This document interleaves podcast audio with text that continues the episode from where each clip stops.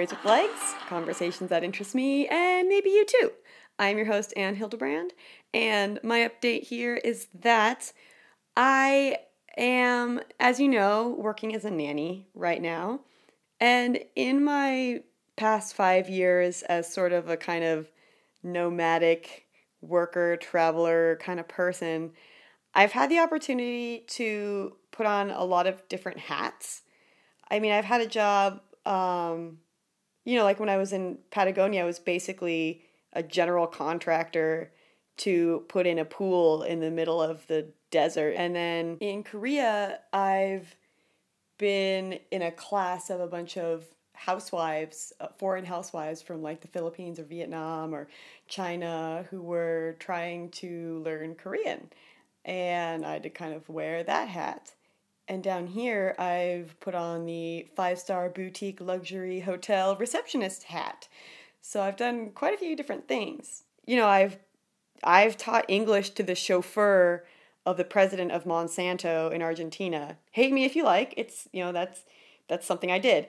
But um, anyway, I've just I've been able to do a lot of random different things, and one of those things that I'm doing now as a nanny, I got the opportunity to kind of see what it's like to almost run a house, I guess. Uh, so this past week, the parents and the two younger boys went away, so I was in a house um, with two kids that I was, you know, responsible for taking care of and keeping happy and healthy and fed and taking to swim lessons and taking to music concerts and that kind of thing. And for anyone who is a parent, I think you know that it's just it's a kind of experience that you can't really describe. And obviously, like this is not this is only a tiny microcosmic slice of the experience of being a parent. I mean, these kids aren't my kids. That's a big difference. And you know, I this is not my whole life. It's one week, but it's definitely it's a sort of snapshot into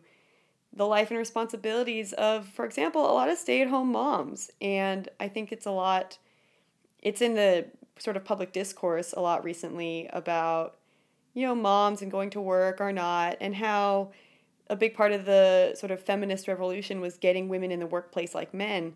But now we have all these sort of problems because we thought, you know, equality meant women doing what men did. Where now there's kind of problems with that because it's where it's undervaluing what women did and have done for so many years, which is a massive job of running a household and raising children. Man, like that's a huge job and you don't get to just take off sick time when you want. You don't even get to the to- go to the toilet necessarily like when you want or without um, someone following you and you know having something to say. Um, so it's something that I've really appreciated getting, just getting an experience of, and I definitely have so much respect for all those people. Like, you know, if I ever hear, oh, you know, this woman, you know, she raised six kids alone, like, holy, I have no idea how how one could do that. So I really appreciate that sort of experience, and that's just one of the things that I would never have expected to come my way, and here I am. You know, like I got to got to see what that was like. So I really appreciate it. And in line with that, kind of the idea that you never have a minute free, my conversation today is with Elle, who works at the hospital here in Quilpie, and I met her at the park to talk. And of course, uh, I was there with Stewie, who you will hear, um, who's three years old, and you don't get a break, you know, and that's gonna you're gonna kind of hear him coming in and out of conversation, and I guess that's kind of appropriate for the whole context. And Elle was wonderfully patient with all of that, of course, because she's cool. So, without further ado, I will lead you into my conversation with Elle.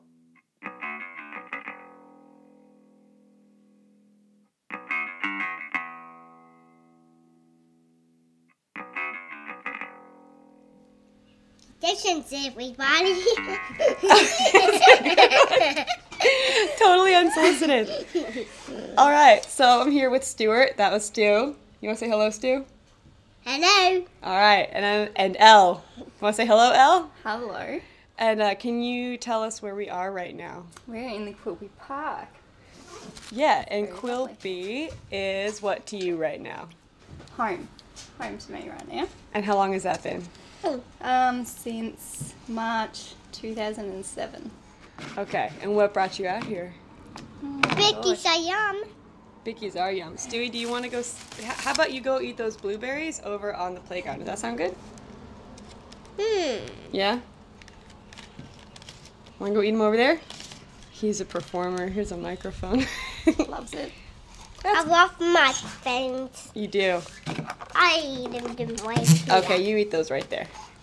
So, Al, what brought you out here? Well, I tell people two different stories. If I don't want to get into it, I say I was on a holiday and just stayed. But there was no other element to that? Maybe. Maybe there was a boy. Oh, okay. to do with it. Okay, that usually has something to do with it. I was in the preparation of deciding if I was going or not and met my now husband and clearly stayed. And um, what? Well, so where were you from before that? Um, just south of Coffs Harbour, a little town called Macksville. And how's life like there? Oh, beautiful. Um, Mum and Dad own a little property and it's 142 acres and it's just kind of backs onto the rainforest. So half of it is kind of lovely rainforest and then it's on the side of a hill and then you go down to lovely farming lands and stuff. So What do they farm on there? um, mainly goats, but not very many at the moment. It's really only a hobby thing for them. now. Okay. So, what are the main differences between living there and out here, would you say? Oh, I'd say family. Um, because now I have Dean's family I'm out sitting here, next to which you. Okay. which they're gorgeous people. They're all lovely, so that's really nice that they've incorporated me. Ian, Um, can I say hi, Jenny? You can say hi. Say hi one more time, Stu. Hi. All right. I do. so, out here you're with Dan's family. Yeah, yeah. Which um, they're mainly around Charleville, so that's lovely. Um, And Charleville's about two hours away. Yeah, yeah. Charleville is, and then my family's still back at home, and so yeah, I'd, I'd say that's the main difference, in being close to the coast. So, out here, would you say, like, is, is there much of a cultural difference than the coast? Like, how would you compare those two? I'd say so. I think Quilpie's very friendly, and that dark? its population is a lot smaller. So you do, you know, your, you know, your person that you go buy your groceries from, and you know, you can have a big chat to them, and they're very friendly. So, you find that to be more of a positive thing? So I know, dark? I know for Yeah. some people it's one of those, like, small town kind of, like, gossipy. Oh, if there's anything to gossip about, I'm sure they have about me. I'm sure I've been pregnant like five times, and you know, and that's okay. But you, you do try and see the positive side of where you're living. There's, Yeah. there's always going to be positives and negatives, but Well, it's really safe here, too. That's. absolutely safe Yeah, for kids like Stewie. Hey, And, they're like, no one locks their bike up. That's not even a thing. And, no, hardly Uh, anyone locks their car. yeah. I lost my car keys this morning. I thought, where are they? I went out to my car and window down, car keys in them. Oh, that's where they are. Yo, people seem to do that all. Yeah, there's car, car keys in the car just like lying around yeah. everywhere. Yeah. So that's definitely like a plus side.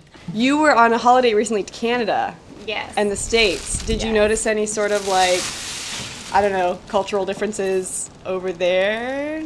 Or what were some surprising things? I suppose similar in the way that you know we all talk you know the same language and things like that but just yeah a couple of differences i guess always with the cultural side of things and they're indigenous it's just slightly different from i suppose ours but still that they respect them and you know want to preserve their way of life and things like that so that was um, that was cool understanding that How did you come across that? I find that really interesting, the differences. Because there's a big difference between Canada and the States, too, about the way that. yes absolutely and we found that as well once we crossed the border and Right. yeah and So I what's your perspective on that? Yeah. Yeah, I don't know. Canada was. They, they did. They seem to really cherish Hold their on. indigenous and you know want to help and, and things like that and have things already in place for them. So we learned about that at um, Whistler Okay. in Canada. They seem to have this. Uh, I don't know what the right word was for it. but Can it's like I a tour and a have uh, reserve. another woman? How about this, Stu? If you, if I give you this watermelon, you go eat it on the slide. Deal? Yeah. Okay. Thanks, bud.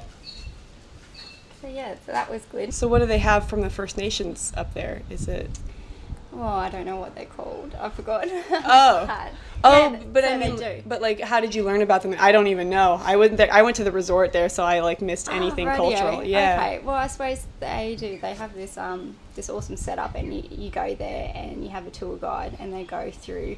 I suppose the first thing that we learnt was their song and culture, and um, one of the First Nations people was there, and he was singing and explaining that. They explained about how they um, made canoes and and everything like that, and then they went on to weaving and what houses they lived in, and they had actual houses there as well, and so that was pretty cool. And um, different, you know, summer ones to winter ones, and and when they'd use it, and for battles and stuff, and yeah, that was interesting. And because we hadn't grown up with that, Right. so Well, and what was the difference you found with the states?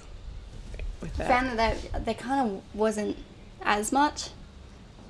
yeah. Uh, yeah, it, wa it was hard because maybe just the, the, I suppose the states that we were in in the US might have been a little bit more uh, country, if you call it. but- Well, I think no, I think it's actually like that. Uh, I'm really amazed here by how um, how present Aboriginal culture is just in like day to day life. And people ask me, well, how is it there with you know Native Americans? And I was like, well, it's not. I mean, I can't really compare because like we there's you could live your whole life in the states and never think once or twice about Native Americans unless you Yeah, lived yeah, yeah. in the Midwest and had to pronounce the name of some city. Yeah. that's probably totally whitewashed anyway. Exactly. I don't know. We found that the most, I suppose, difference was that when we went to the first place that we stayed in the US, once we crossed the border, I have a fat belly. All right, Stewie, you gonna go have a play on the horses?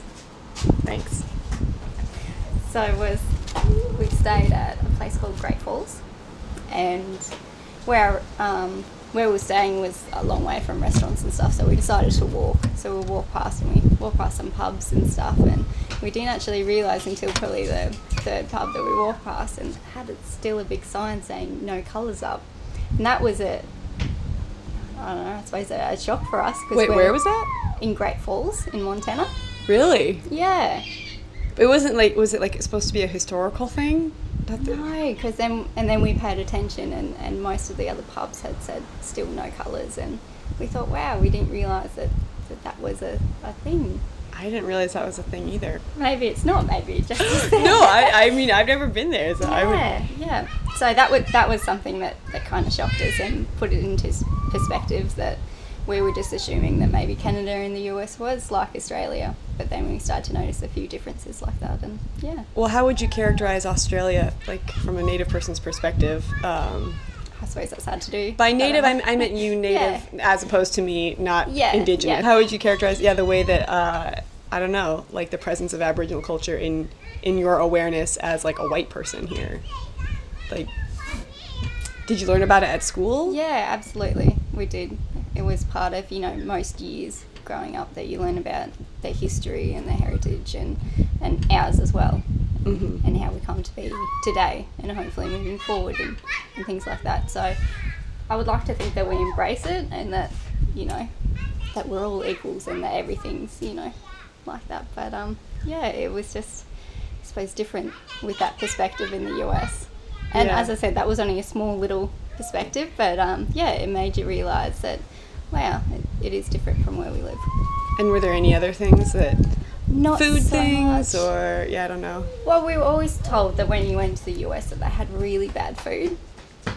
And so we were preparing ourselves because in Canada Have my wet to eat. Yes. we Once, did we'll, that. we'll pause for a sec while I do this, and then because I want to get what you're saying. Because I'm recording and I'm listening to Elle. Is that all right? We're gonna listen to her talk for a second. Cool.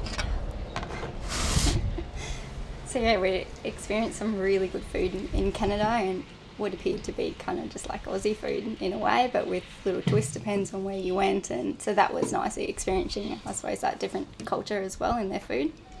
Um, and then yeah, we had prepared ourselves because everyone was saying, you know, the food's a little bit, you know, don't expect the same. Um, but maybe it was just where we were eating. We didn't really find a problem with it. I mean, Australian food is like the average bar is mm. very good. right? Like if you go if you go out into a restaurant, you can expect to have pretty good food. Whereas I think in the states, there's probably a wider range of Yeah, yeah, and what you might get. yeah, and I think maybe because we were eating at restaurants because we were on holidays and things like that, that maybe it was if it was different if you went to fast food places and stuff like that. Oh yeah. yeah, so Also, I five need, here. a- I Food, need some water. you just are a little performer, aren't you?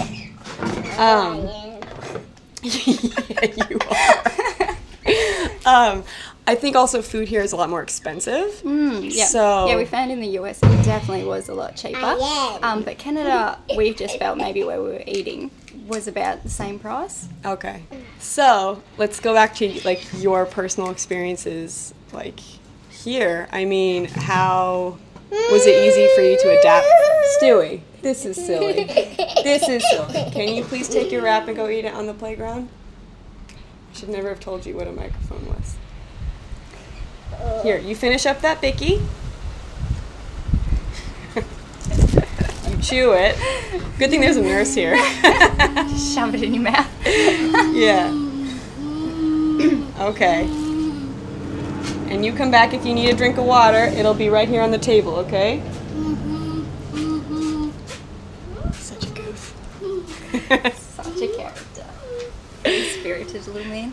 he does sing and dance quite a lot and quite well. So back to your personal kind of experiences here. Have you? Did you ever work in a hospital anywhere else? No, this was the first one that I worked in. Really? So, yeah, I started out. So I came out here when I was 17, and I was trying to also, you know, pay rent and, and do all that stuff. So I got a couple of part-time jobs, and then eventually landed a part-time job with Queensland Health as cooking and cleaning and you know laundry and all that. So that was really good. I felt like yes, I've got a foot, you know, in the door in a good Yeah. employment basically.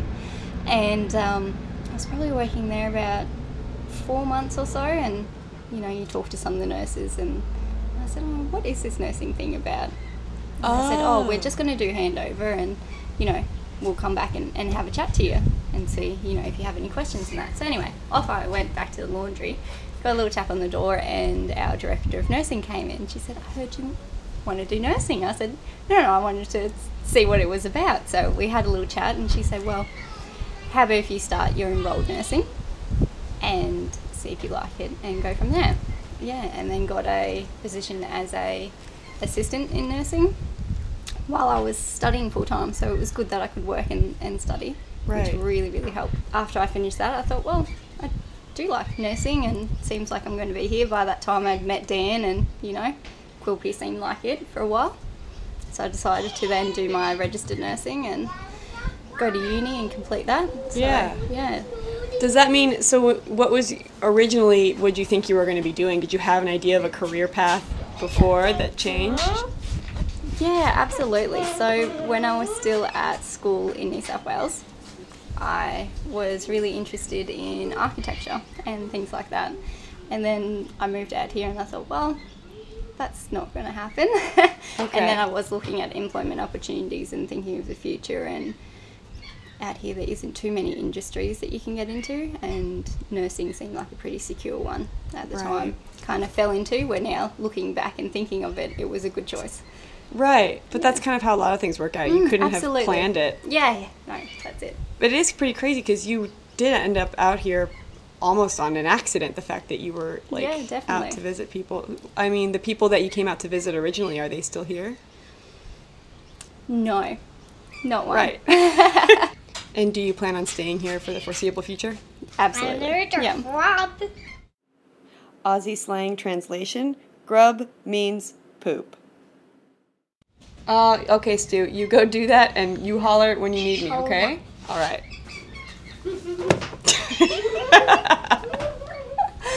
Uh, speaking of kids, kids would be awesome to grow up in Quilpie. you know, Right. and have them and the safety and just watching, you know, people with their kids around here. There isn't too much, you know, they can go play in the playground without any trouble and yeah. Yeah, they just ride to school or walk to school Yeah, alone, yeah, and in a lot of places that would not happen. And they know all the shop owners and they kind of look out for them as well. And if anything was to happen there, you know, they'd be straight there. So yeah. it's a good feeling. Um, I'm being called. I will pause this. so I'm being called to help little Stu in the toilet and then come back. So, one question that I ask everybody. And my mother. No, because you're talking. Is uh, what are you? Stuart Bay. If you say one more word, I'm gonna pick your butt up and put it on the slide. Okay? and it won't eat my my lap. Yes. You're gonna be quiet. Okay? All right. What are you excited about right now? Right now, I suppose many little things. Planning for another trip overseas in a couple of years. That's always exciting. Ding. Christmas is coming up. That's exciting. Um, Ian. maybe I'm studying I study again in February, so that's a little bit to get excited about. You're or starting to study again. Yeah, yeah. So I'm doing my midwifery, Ian. so which means many trips to Charleville and beyond. Okay. Ding. Yeah, so So, well, because out here, uh, people don't have their babies out here. no, no. So the closest place is Charleville, which is two hours away. Yeah. So women either have to travel there or they travel where they have family and friends and they stay with them. What, Stuart? I would. I do want my wet, and I want something else to eat.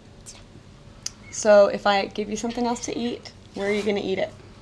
And that's why Yes. Okay. I want a um, Mandarin. All right. And what was the other thing you said you were excited about? I've forgotten already. Oh, I don't know. Okay. No, it's Christmas. Christmas. It's always Christmas. exciting. Right. So, what are some traditions you guys you have for Christmas? Since meeting Dan, he's always been excited about Christmas. He really loves decorations and lights, so that's what we get kind of excited about. We go, oh, it's nearly December. I have to start thinking about lights. I eat my other one though. That's how he's resorting to getting our attention. All right. I think Stuart says it's the end of this conversation, doesn't he? Yeah. Well, thank you very much for talking to me No, I thank you. and to Stuart. Thanks, Stewie. Thank He's too busy eating my leg. All right. Thanks so much, Elle.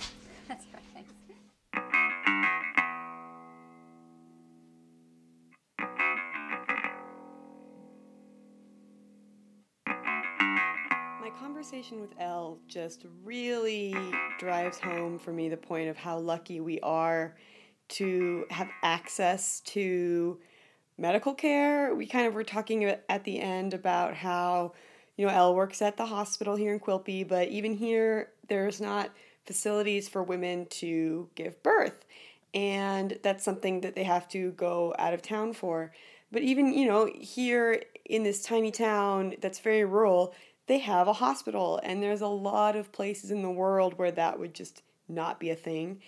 And there's a lot of benefit that we get from being in first world countries that we don't even think of. Like when I was down in Sydney earlier this year, and I had to, well, I was convinced that I had a cavity in my tooth.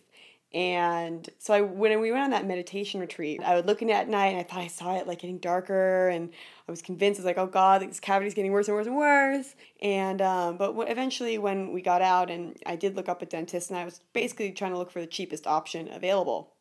And because I'm in a first world country, like I know there's regulations. I'll go to the cheapest dentist and I'm sure it'll be just fine. I mean, I'm not gonna get some sort of crazy buyer's remorse from having a back, you know, back room uh, filling done. Like if it's a licensed dentist, then if it's the cheapest one, I'm I'm safe. And having that sort of reassurance is really i mean hey that's what we pay taxes for you know it's, it's something that i don't think i would have appreciated had i not been in places where medical care wasn't so straightforward. And one of those places for example was in vietnam. And i've had two experiences with the hospital in vietnam. One was in saigon. I i, I got a tick bite in cambodia and i was convinced that it was like lyme disease and because before I've had a tick bite that looked like Lyme disease, but it was a staph infection, this looked different. So I was like, oh no, this time it's really Lyme disease, you know? And uh, it was just, it's definitely not the same experience as going to a hospital in the States. And I was actually really lucky that I had a couch surfing host who spoke English, and I explained to him my problem, and he wrote everything down in Vietnamese for me, which was really nice. I, mean, unrelatedly, he was awesome. I stayed at his house for like a week, so it was really cool. But my friend Sarah, I met up with her actually in Saigon after I went to that hospital. She came and we, we met each other in Korea and we were going to travel together for a bit. And we went up to Da Nang and in the process of going up there, she started to feel ill. And then while we were there, we she got really sick and um, she wasn't sure what it was. She was like really dizzy, and I don't remember all of her symptoms, but she was clearly very ill. And again, we were in the situation of okay, we have to go to the hospital, but we don't know. I mean, Vietnam is definitely a place where, as a Westerner, you're going to get ripped off. There's a lot of bad blood. Clearly, obviously, like, I, I get that but it's it just you know the fact of the matter is as a westerner especially an american there you, you have to be very aware. And it's a very vulnerable place to be in to be like we need to go to the hospital and we need to figure out how to do this right you know? And fortunately we were also couch surfing there and that was actually an awesome couch surf. It was the, the guy who was running the house had had a spinal cord injury a few years before. And so, because the services for people with disabilities in Vietnam is so limited, he was like, All right, well, I'll do what I can. He opened up this house to have people with disabilities who were students live in the house, and they had couch surfers. And in order to kind of earn our keep, we just basically had to do a presentation about where we were from and do like English conversation lessons with the people there. And they were all really awesome and it was super cool. So, fortunately, we were staying with them. And he was like, hey, you know, through these family connections, like, this is the hospital that you should go to. And one of his relatives came and picked us up and took us to that hospital and escorted us in. You know, because we were with a Vietnamese person, we were treated a lot better. And so my friend Sarah kind of got they got her her own room. I mean, hey, also because they know that she can pay for it, and they're looking at you know Westerners and they see dollar signs, and um, but it was you know she got the care she needed basically. But then once our Vietnamese sort of like chaperone was gone, you know, she, they, they decided to keep her overnight. So she stayed in the hospital overnight okay, she was getting a little better. Uh, she was like on an IV drip and things like that. And they were doing all these different tests. And okay, so they say she needs to stay another night. Okay, she stayed two nights. And on the third day, you know, they'd done um, they'd done a bunch of tests and different things, and they'd found things that were unrelated. That she was like, "Yeah, I know I have this, so you don't need to tell me about it." And the doctor was explaining that she needed to stay longer. And basically, I mean, without me going into her medical details, like I was like, what? That doesn't make any sense at all. Like the things that you're saying are related are not related. And it became clear to me at that point that like the first night hospitalization was necessary. The second was I mean was dubious, but like okay, you know, I could see I mean she still was like recuperating. The third, there was no way. Like she was fine. And so um, I said to the doctor, okay, well, you're a doctor, so I know that you won't do anything to hurt a person, right? So if she, if she needs to stay here, then you'll keep her here. But just so you know, the insurance that we have won't pay for anything past this point. So past this point, there there's no money really. And she was discharged within two hours. So it's one of those things where we take medicine for granted in a lot of ways, and in some places, you know, the corruption is very obvious, like it was in that case, and there's definitely corruption in our system as well. But just, I'm very thankful to, you know, for all the access that I have to good medical care. It's something that is really can be taken for granted.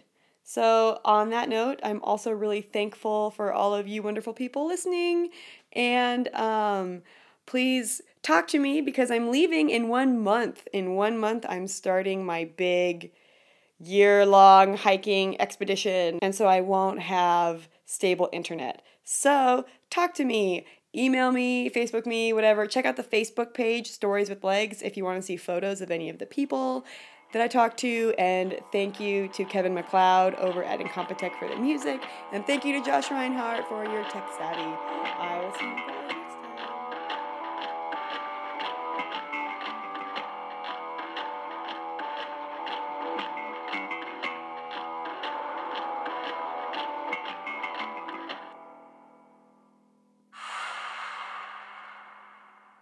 Kind of fell into, we're now looking back and thinking of it, it was a good choice.